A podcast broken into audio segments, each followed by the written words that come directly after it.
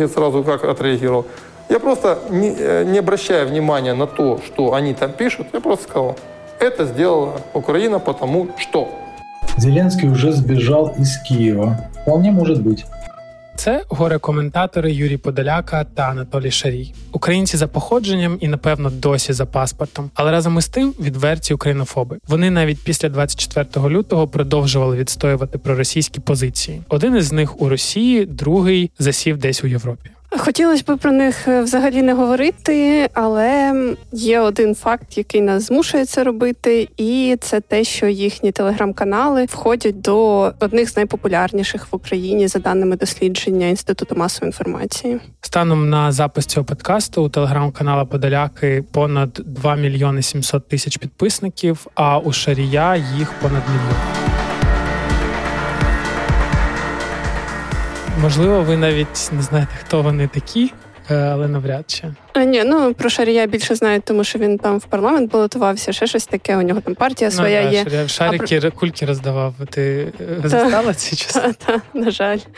Е, і, А про Подоляку от я дізналася тільки коли ми почали якби досліджувати телеграм-канали взагалі популярні в Україні. Давай е, знову ж таки спробуємо пояснити, хто ці люди, щоб е, ті, хто можливо не чули про них, зрозуміли контекст. Угу. Е, ну, власне, про Подоляку. Давай з нього почнемо. 2018-го він потрапив до бази миротворця ну за свою антиукраїнську діяльність. А на початку 2023-го під санкції РНБО, але свій канал він завів ще у 2017-му. За даними руху чесно, Подоляка називав себе так званим головним спікером війни, і він е, розповідав своїм підписникам все, що ми можемо знайти в російській методичці. Це те, що українські військовослужбовці прикривалися мирним населенням. Він писав, що треба знищувати збройні сили України. Також він поширював фейк, ніби Польща збиралася анексувати захід України. Це до речі була улюблена тема ліки. Він в от в останні, скажімо так, місяці свого існування поширював у себе на телеграм-каналі такі приколи, що типу Польща вже захопила Львів, польські війська входять в Івано-Франківський. Ну це так кожен тиждень. Коротше, на захід України десь насувалися польські війська, але щось ми тут з тобою сидимо у Львові. і Ніяких польських військ не бачив.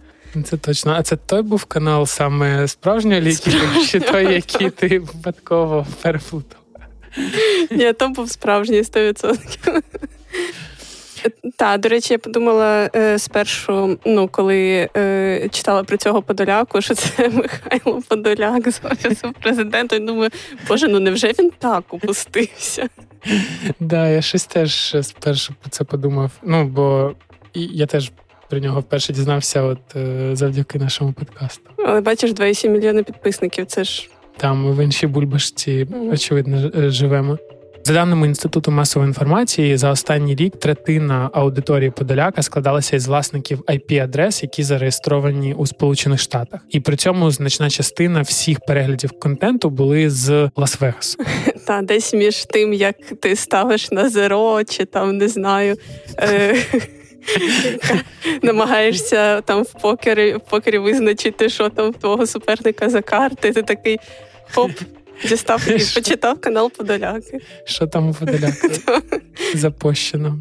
Ну, але в чому причина цього трафіку з Лас-Вегаса? Чи нам відомо це? Ну так в основному, скоріш за все, це означає, що він накручує собі підписників. Це так званий арбітражний трафік. Арбітражний трафік це коли ви купуєте трафік, а потім його перепродаєте, і відповідно на оцій різниці в купівлі-продажу заробляєте. Варто зазначити, що серед найпопулярніших в Україні він не за кількістю підписників, а за тим, що люди називали в опитуванні інституту масової інформації. Але я думаю, що це сприяє цьому конформізму. Да? Знаєш, що типу, ой, так багато переглядів, всі читають, значить, щось типу вартісне. Ну так, коли багато підписників, просто то думаєш, ну може щось щось. Щось люди ж розуміють. Так, так, не завжди. Вони ж не знають, що там арбітражний трафік за цим стоїть. Власне, цим арбітражним трафіком займалася фабрика тролів вже покійного ватажка вагнерівців Євгенія Пригожина. Це з'ясували журналісти-розслідувачі. і Посилання на це розслідування ми залишимо в описі до цього подкасту. Чим вони займалися? Вони замовляли і оплачували публікації, репости, купували місця в рейтингах і роздували кількість підписників. Але повернемося до Шарія. Його телеграм-канал замикає десятку найпопулярніших, і він став відомим ютуб-блогером ще в 2013 році, розганяючи такі меседжі, як корупцію в Україні не викорінити, всі політики продажні, тобто ну зраду, фактично. Ну так, це дуже легкий шлях до того, щоб стати популярним, тому що завжди знайдуться незадоволені люди політикою, особливо в 2013 році було таких багато, і можна було навіть подумати, що ну це ж 2013 рік Янукович при владі. Можна подумати, що Шарій опозиційний політик. Хоча я тоді його взагалі про нього не чула, чесно кажучи. Так, мені здається, що він вже з е, президентством Порошенка піднявся от на. На критиці його, мені здається, так. Ну, принаймні, добре, я скажу про себе в моїй бульбашці, на моєму радарі він тоді з'явився. Ну і звісно, його меседжі вони дуже віталися прокремлівськими пропагандистами, і він навіть зареєстрував свою партію, яку Віктор Медведчук радісно назвав. І тут я цитую нашого полку прибила. Ну, класика. Всім нам відомо, що він досить непогано жив в Іспанії. СБУ висунули йому підозру в 2021-му, А влітку 2022-го в Литві проти нього порушили справу про відмивання коштів. І е, телеграм-канал це для нього додатковий зв'язок із його аудиторією, яка до нього дуже лояльна. Його пости читають понад 80% людей, які підписані на його телеграм-канал, що ну достатньо великий показник. І найефективніше за останній рік шарія переглядали з України 35%, потім в Росії 31% та в Німеччині 20%. Але ми можемо припустити, що грошові потоки поки в нього зупинилися. Бо зараз, якщо подивитися на телеграм-канал Шарія, то там е, розкакує реклама і товарів для котів, е, і астрологів. Тобто, все пішло по наклонній. Будемо сподіватися, що так буде і надалі, оскільки на першому місці у Шарія і е, все-таки читачі з України, і також е, імовірно досить велика частка українців у Подоляки в підписниках, то хотілося б зрозуміти, що їх спонукає, власне. Е, ну і можливо навіть ми не знаємо когось з наших знайомих спонукає їх читати. От е, і як взагалі люди з подібною риторикою потрапляють в інформаційний простір українців. Словом, зараз про це е, розповість е, керівник відділу аналітики інституту масової інформації Дмитро Баркар. Зрозуміло, що є якась маленький відсоток людей, які живуть в Україні, але мають трохи інші системні налаштування. Ми ж бачимо, скільки і навідників виявляють спецслужби, і зрадників, і колаборантів. Але ну звісно, там, якщо порівняти кількість таких людей зі статистикою телеграм-каналів, це не дуже велика могла би бути частка. Я думаю, що є ще частина українців. Я наприклад, це не єдині канали, це найменш цікаві канали російських, які мені варто, наприклад, переглядати. Тому що мені з професійною метою в першу чергу да це цікаво. Я думаю, що багатьом українцям цікаво бачити, що вони там вигадують, що вони там розповідають. Іноді це навіть е, може повеселити, іноді навіть як вони починають плакати і стогнати. Ну на самом деле обідно. Ну обідно же 20 лет з лишнім работаешь на Кремль, пропагандируешь, пропагандируешь, пропагандируешь, и ни одну чепушила тебя даже посадить не хочет. Ну як так? А іноді якісь такі про нас речі вигадувати, що комусь хтось серйозніше може до цього ставиться і там вивчає, що там чим там ворог живе, чим він дихає, чи що він думає. Але я думаю, що це не половина і не чверть, а ще менше, якщо це говорить про українську аудиторію. А переважно ці пропагандистські канали це вони на кого вони спрямовані на кого? Вони ж не на українців спрямовані, то не українці їх і читають. Ці ті самі клієнти, що і у Соловйова, і тому подібних пропагандистів.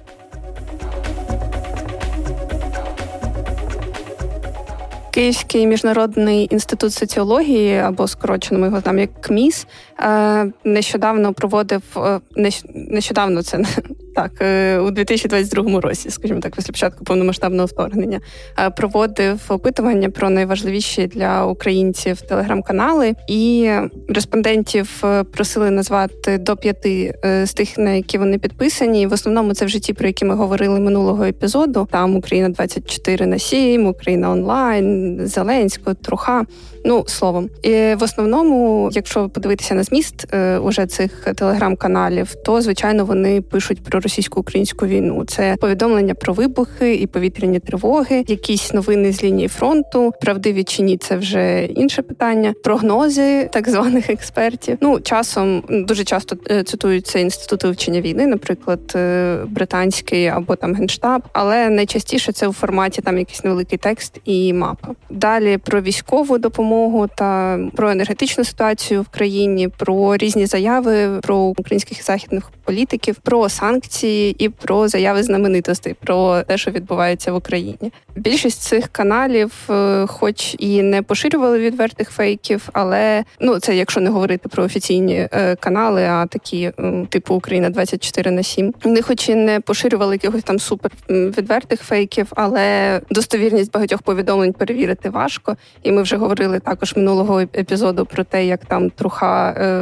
виправляється зі своїми фотками і відео. Ну теж так дуже сумнівна поведінка. Багато з них публікували е, всіляку джинсу, замовні матеріали, тобто е, деколи посилалися на людей з сумнівною дуже експертизою, яких зараз розвелось ну просто море. Використовували обсценну лексику, це типу матюки, грубо кажучи, або щось таке, от е, образливе от такого плану. Поширювали хайпові відео і зловживали панічними інтонаціями під час обстрілів і повітряних тривог. От загалом е, учасники опитування КМІС назвали 704 телеграм-канали. Це мені здається досить багато. Так. Ну тобто, типу, опитали людей, і вони всі в топ 5 в якоїсь людини, типу 704 телеграм-канали. Ну це капець. Ну важко уявити просто скільки їх всього є, якщо е, ну з великої популярних. Та, та. І така виразна тенденція, що люди часто згадували канали центральних чи місцевих органів влади. Власне, ця от регіональна журналістика, про яку ми говорили, ну чи не журналістика, а регіональні повідомлення. Про це розповіла Діана Дуцик. Також нам ем, це медіаекспертка і виконавча директорка Українського інституту медіа та комунікації і членкиня комісії журналістської етики. Тобто, це могли бути телеграм-канали там голів е, військових адміністрацій, мерів міст. Або якихось відомих е, ну на місцях людей, так які є там лідерами громадської думки в тому чи іншому регіоні. Ось і це е, ну дуже така тенденція теж важлива, тому що це означає, що ми не маємо зараз достатньо локальних медіа впливових, які можуть от конкурувати з цими телеграм-каналами. Так, тобто, фактично, оці місцеві телеграм-канали регіональні вони замінили локальні медіа, от особливо в тих регіонах, там східних, південних, де складна зараз ситуація, де там фронт близько, так і велика кількість редакцій з цих регіонів е, релокувалася в інші місця, і їх там немає. Ось тому ці телеграм-канали виконують велику таку інформаційну функцію. Ми вже говорили в минулих епізодах про те, що це не тільки проблема українська, а взагалі світова занепад регіональних медіа і оці пустелі журналістські інформаційні, які формуються в маленьких містечках. Чому так відбувається? Тому що отримувати редакцію достатньо дорого, робити якісну журналістику дорого. А за рахунок чого зазвичай живуть е, медіа за рахунок реклами. А рекламу, наприклад, місцевим якимось рекламодавцям набагато вигідніше поставити просто просто промо там в Фейсбуці, умовно, на на ту аудиторію цієї місцевості, і не платити якомусь медіа ну набагато більше кошти. От. І набагато вигідніше в такому разі, коли ми не можемо отримувати повноцінну журналістську команду, то це тримати якусь місцеву стрічку новин, типу як в Телеграмі. Там достатньо мати декілька людей, не потрібно якоїсь спеціальної навіть офіса. Насправді ці люди можуть ще там десь бути на аутсорсі. Не потрібна якась інфраструктура, типу там адмінка сайту, якісь е, такі речі. Да, Це робиться достатньо швидко і просто. Ну так, фактично, маєш там типу чотирьох людей на зарплаті, і це всі витрати, які тобі потрібні. Або навіть е, як роблять деякі канали, делегують е, майнінгу цього контенту своїм читачам, тобто вони їм платять, як, наприклад, труха теж розкрутилася, тому що вони платили людям за оперативні якісь е, ну відео, які вони а вони прям платили. Та, та, та. Угу. за оперативні відео, які їм надсилали, типу там руйнувань чи там прильотів.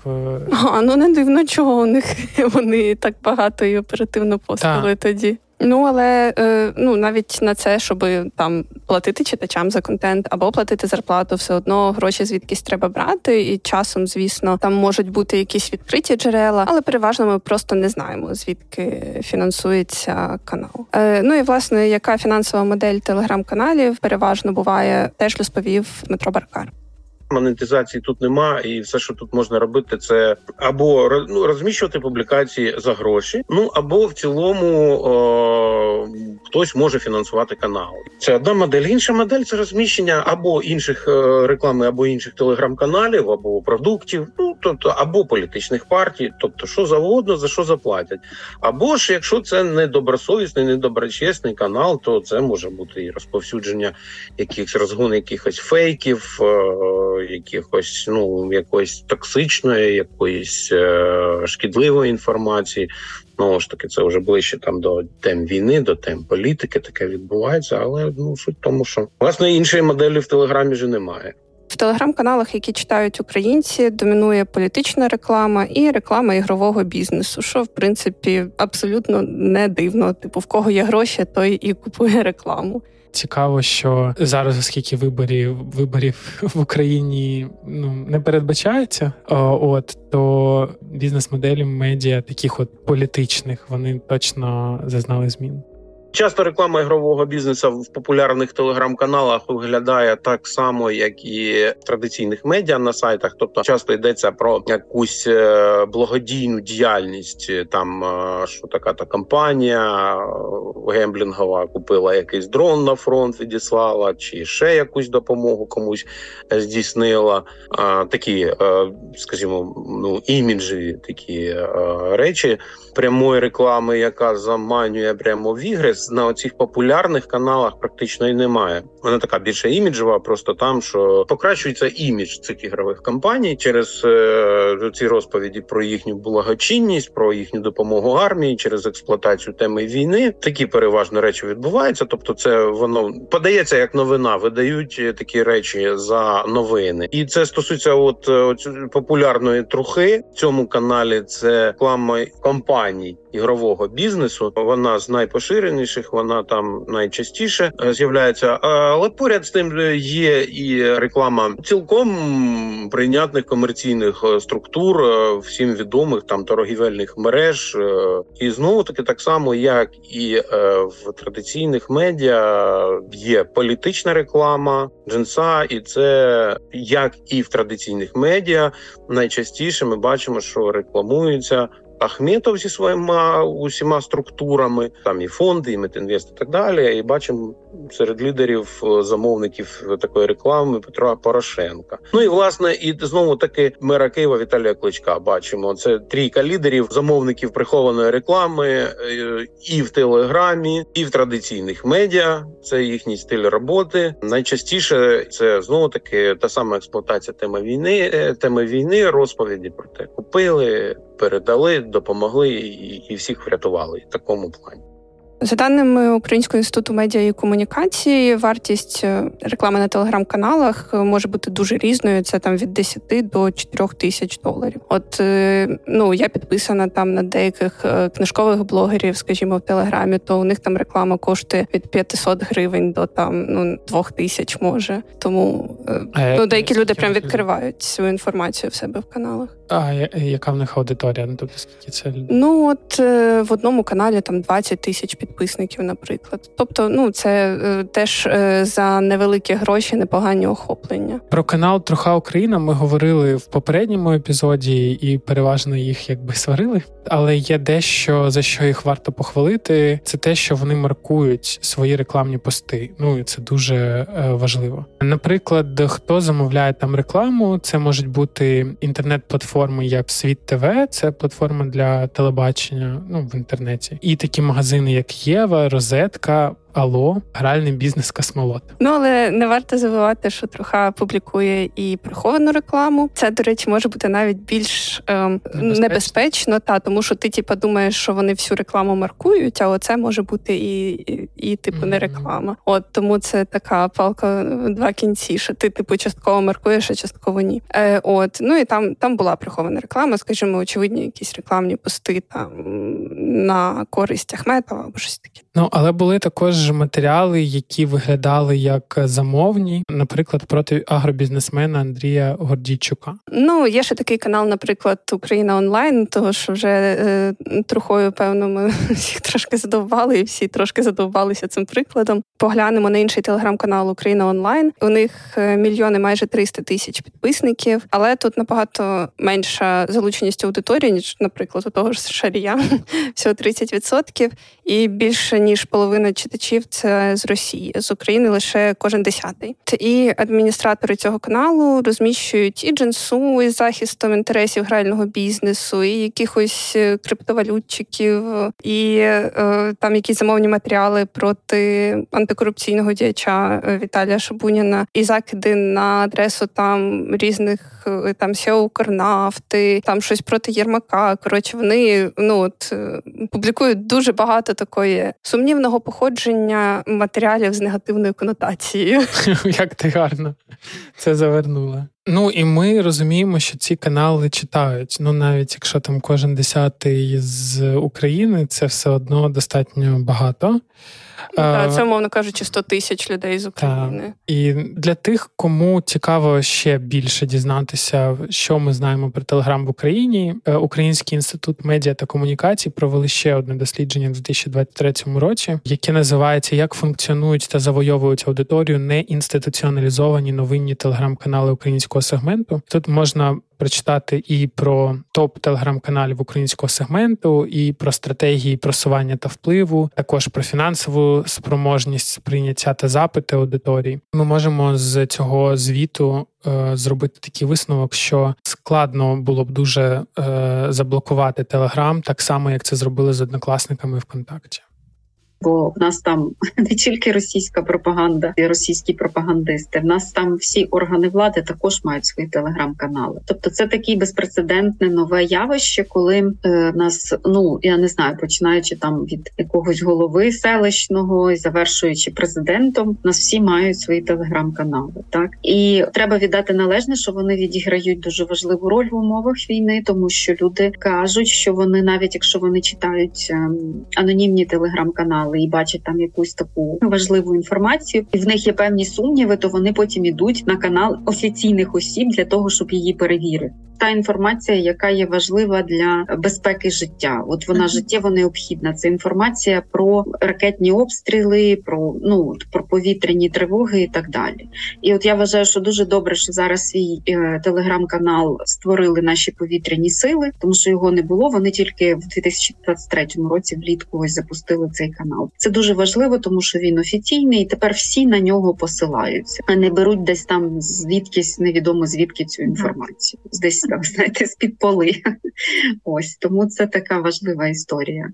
Ну і загалом не все так погано, бо в топі є телеграм-канали, які і не публікують якусь зашкварну інформацію і російську пропаганду. Ми просто говоримо про шкідливі. Є і офіційні телеграм-канали, є телеграм-канали, які там тим чи іншим чином там пов'язані з державою, як от Ukraine Now. Є неанонімні телеграм-канали, е, які просто там постять новини, або принаймні ми знаємо, хто за ними стоїть. Там, наприклад, Лечен пишеться один з каналів, які вистрілили виявили під час повномасштабного вторгнення. Ми принаймні знаємо, хто такий Ігор Леченков, який його веде. Хоча зараз, наскільки він стверджує, е, канал адмініструє три людини, але спочатку це був тільки він. Е, спершу ці три людини працювали на волонтерських засадах, а зараз отримують зарплату з донатів, що теж. Е, ну, це принаймні ну прозоро і знову ж таки немає якоїсь схеми цього заробітку. Це можна перевірити. Можна перевірити, так. До речі, е, теж цікавий спосіб заробітку це продаж ну, торгівля телеграм-каналами. Про це розказувала Ксенія Ілюк в своєму коментарі, що там е, є біржа, на якій ти можеш офіційно купити телеграм-канал. Ну тобто, це якось прозоро, але ну типу ніхто так не робить. Е, всі там заробляють на продажу телеграм-каналів, просто умовно кажучи, домовившись між собою, типу скинувши на карту гроші. Ну якось так. Коротше, ніхто цими біржами не користується, і від від відповідно ми не можемо простежити цю зміну власника і не можемо простежити скільки там за нього заплатили. Я просто не зовсім одразу зрозумів про що йдеться, тому що мені здавалося, типа йдеться про те, що от сьогодні цей канал умовно Лачин пише, а завтра е, хтось його купив, перейменував, не знаю, там в, ну теоретично так. В куншт, і у нас там 2 мільйони підписників.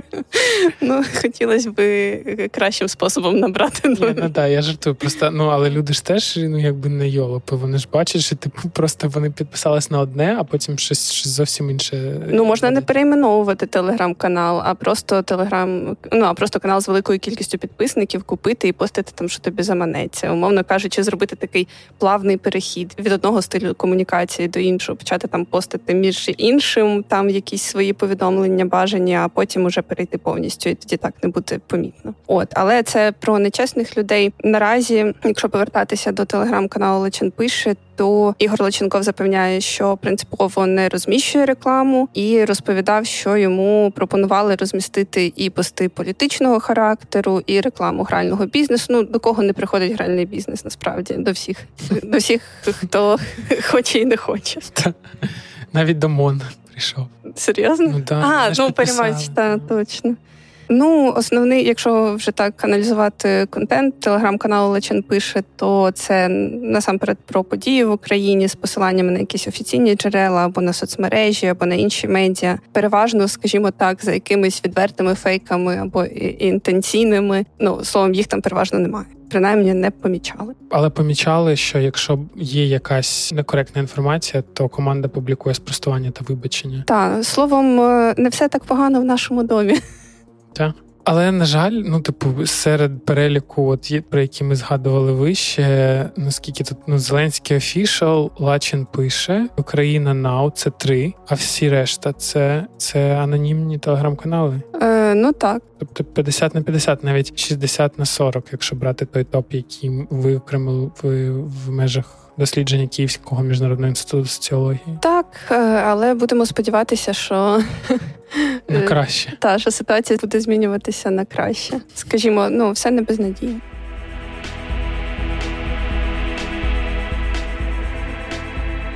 Ми вже згадували, що підтримувати телеграм-канали набагато дешевше, ніж підтримувати редакцію цілого традиційного медіа. Але давай трошки тут заглибимось, порівняємо наскільки вигідніше. Ну тут Е, дуже допоміг експеримент е, видання Ліганет. А вони запустили е, телеграм-канал про плоску землю за 200 доларів, і за декілька годин розкрутили його до 25 тисяч підписників. Ну зокрема, за допомогою ботів, а потім реклами в інших популярніших каналах. Ого, ну 25 тисяч. Треба їх найняти розкрутити наш телеграм-канал. Чи перейменувати, слухай, це геніальна ідея. Значить, розкручується канал про пласку землю. Потім ми перейменовуємо його в науково-популярний канал і під шумок просто публікуємо там. Не пере... можна не перейменовувати, а, можна... а просто, типу. Е ну, посіяти сумніви в В головах плоскоземельців. Цього вже буде достатньо. Але це не те, чим займаються журналісти. Це мають займатися ці люди, які займаються пропагандою. Так, так, так. Ну, це це я жартую, звісно. А що, яка доля зараз цього каналу? Його видали одразу після того, як написали про цей експеримент, бо було б негарно його лишати. От, е, але Діана Дуцик розповідає, що загалом проведені ними аналізи великих даних свідчать, що досить багато телеграм-каналів просто собі накручують читачів нашому дослідженні є, де видно, як були такі дуже підозрілі сплески відвідування цих телеграм-каналів е, в певні періоди. І це, як правило, стосувалося цих анонімних телеграм-каналів. Тобто, якщо ми дивилися, наприклад, традиційні медіа, в них все так знаєте, йде поступове зростання аудиторії, що природньо. А коли ти в тебе тут, наприклад, там, я не знаю, 100 тисяч, а зразу завтра одразу мільйон, це трошки підозріла історія виходить, і тому ми звертали на це увагу. Ну на графіках ці можна побачити ці піки зростання падіння. Так, ось тобто це цікавий такий момент. Ну що ще вони е, що ще вони використовують у своїх стратегіях? Це платний безкоштовний кроспостинг, накрутки і такий штучний трафік. Також є е, така тенденція, що аудиторія переходить з інших платформ на Телеграм. Наприклад, коли буває, коли у Фейсбуці, от зараз я зараз менше почала цього помічати, але раніше був період, коли дуже багато е, постили у Фейсбуці. Було постів про те, що заходьте там на телеграм-канал і так далі. Або так само через YouTube, коли на Ютубі рекламують телеграм-канал е, свій е, також. Тобто, це дає певні певний приріст е, аудиторії. Ось, якщо ну, наприклад, той YouTube канал там має свою велику аудиторію.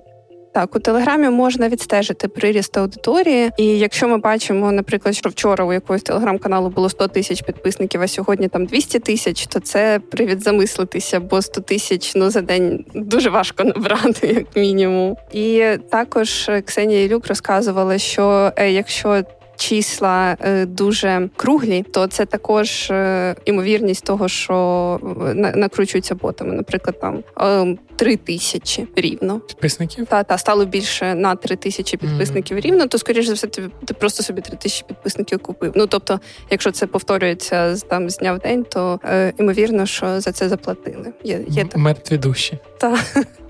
Ну окей, але це треба відстежувати, типу, цей приріст і загалом тип аналізувати телеграм-канали. Ясне діло, що ну переважно ми цього не робимо. Е, так, Як кажуть. зробити так, щоб за якимись такими швидкими ознаками подивитися, чи накручують підписників, і чи взагалі є там якісь маніпуляції? Нам про це розказала колишня керівниця національного проекту з медіаграмотності Фільтр Валерія Ковтун, яка довго дуже працювала з цією темою, і вона нагадала про найтиповіші типовіші маніпуляції, на які масово ведуться читачі масових телеграм-каналів. Вона дала нам рекомендації, як себе захистити від них. Перше, що ми кажемо, це подивіться на опис до телеграм-каналу. Якщо там подана інформація, хто власник, хто автор, є посилання на офіційну сторінку. На тій самій офіційній сторінці є посилання на цей телеграм-канал, то це вже викликає більше довіри. Якщо ви бачите, що в телеграм-каналі в підписі написано інсайди, слухи, аналітика, якщо саме слово слухи російською мовою, як правило, має вас насторожити. Це перший такий, знаєте, червоний прапірець. А друге, е, ми знаємо, що дуже часто телеграм-канали імітують якісь там патріотичні пабліки і починають постити там ми за Україну, роблять там український прапор на заставці, але між тим закидають якісь меседжі про зраду. Е, і дуже часто, як це можна відстежити, що інформація йде в різнобій з офіційними повідомленнями урядових структур України. Тобто, ми заходимо на сторінку там е, не знаю президента чи там офіса президента, дивимося, що в нього одна інформація в телеграмі починається розвіюватися історія про зраду. Вам цього не скажуть. Вам жодні спецслужби це не скажуть. Якщо починаються такі емоційні тригери з'являтися, про якісь засекречені історії, це вже теж має вас насторожити. Ем, третє, звісно, є канали телеграми, які імітують е, відомих людей, які імітують. Е, відомі українські поважні медіа, українську правду імітували, Укрінформ імітували. І е, для того, щоб перевірити, треба зайти на офіційну сторінку цих медіа, подивитися, чи згадують вони цей телеграм-канал. Як правило, в усіх поважних медіа має бути вказаний список їхньої присутності в інших соцмережах серед них і телеграм. Якщо ви побачили, що це не збігається, значить це телеграм, який імітує подібне медіа. Яскравий приклад того, як маніпулюють емоціями, це спроба спровокувати обурення. Якщо вміст якогось каналу викликає у нас відчуття, що все пропало, варто зупинитися, спробувати розібратися, навіщо нам про це розповідають. Дуже я бачила особисто багато згенерованих відео на основі історії умовної Ірини, яка там має розкішне життя десь в Ісландії, яка забула про війну, яка виїхала, кинула всіх. В неї там зараз все прекрасно, і це все видно, що це рука людини, яка займається продакшеном. Тобто, це не умовна якась Ірина, сидить і там знімає відео і розказує. Це одночитка дуже фахова, професійна. Такі відео розганяються, вони генеруються навіть в деяких телеграм-каналах, а потім, е, як то кажуть, і подорожують і в Фейсбук, і в Тікток, і в Вайбер чати. Тому дуже уважно. Ну, по перше. Знову ж таки, це критичне мислення. Подивіться на відео і спитайте себе, чи може пані Ірина, які 45 років сидіти і монтувати оце відео, робити голосом на читку, як справжній фаховий журналіст, навряд чи. Але люди, звісно, що зараз і так заряджені, і емоційно, коли ми щось таке бачимо, що вже нас е, резонує, бо відповідно є певна напруга в суспільстві. і на цій напрузі пропагандисти грають. То ми схильні на це якось реагувати, лишати якісь лайки, коментарі, і тут треба ставити собі питання. Е, по-перше, 10 е, до 10 порахувати 1, 2, 3, 4, 5, 6, 7, 8, 9, 10, подумати, чи до сих пір ця емоція лишається, чи я хочу далі взаємодіяти, дати собі час е, взяти паузу. Ми несемо відповідальність за те, чому якої популярності ми надали певному допису. Тому ставте собі дуже багато запитань, перш ніж взаємодіяти і загалом вірити, і навіть лишати коментар. Ну і в принципі поради. Ті поради, що і завжди, вони актуальні Працюють, всюди. Та, та, та. Ну... Багато знаків оклику, емодзі, шок, сенсація це все привід замислитись. Так, ну і навіть якщо шоку сенсації немає, але ви просто розумієте, що ви емоційно е, збуджені в цей момент, коли ви це читаєте, то теж можливо треба взяти паузу. Е, от це легше сказати, ніж зробити насправді, але якось треба собі повсякчас це нагадувати. Ну я до речі взяла цей досвід е, з срачами в інтернеті. От коли мене щось е, типу сильно роздратує коментар якоїсь людини, навіть знайомої, десь там в Фейсбуці чи в інстаграмі, я дивлюся, така ну типу, ну як ти можеш таке казати? Буквально, от на 5 хвилин відкласти телефон, і все тобі вже не хочеться сваритися з нею. Думаєш, боже, ну типу, нащо мені це? Та, та, та. От та ту саму, я думаю, ну якби е, той самий принцип можна використовувати для стрічки новин, просто вийти з цієї ситуації на трошки. Так, це хороша порада. Ну і а вже ж е, не забуваємо про перше джерело, про збалансовану інформацію, розуміння, чи це думка, чиясь і судження, чи це факт. Ну про це Треба Весь подкаст постправди про це. Так, так, так. Що що епізоду ми ми це повторюємо, але повторення точно дасться в знаки. Ми сподіваємося, тим, хто нас слухає. Так, ну і хочеться закінчити на чомусь такому позитивному. За даними детектора медіа, після повномасштабного вторгнення рівень медіаграмотності зріс, а разом з ним зріс інтерес суспільства до теми дезінформації. Тому можна сподіватися, що принаймні якісь маніпуляції інформації ми зможемо виявляти частіше. Зустрінемося у наступних випусках і дякуємо Америка Хаус Львів за те, що прихистили нас у своїй студії для запису цього подкасту. Ця публікація базується на роботі, підтриманій грантом від фонду цивільних досліджень та розробок США CRDF Global за фінансуванням наданим Міністерством сільського господарства США USDA та Національним інститутом здоров'я NIH. Будь-які думки, результати та висновки або рекомендації, висловлені в цьому матеріалі, належать автору або авторам і не обов'язково відображають погляди CRDF Global, USDA або NIH. Над подкастом працювали Кирило Безкоровайний, Олеся Павлишин, Дар'я Кузява, Ярослава Куцай, Тетяна Матичак, Марта Льода, Максим Пливако, Діана Сіркі, Альона Лозовенко, Оксана Брошнівська, Андрій Косач та Марта Слобода.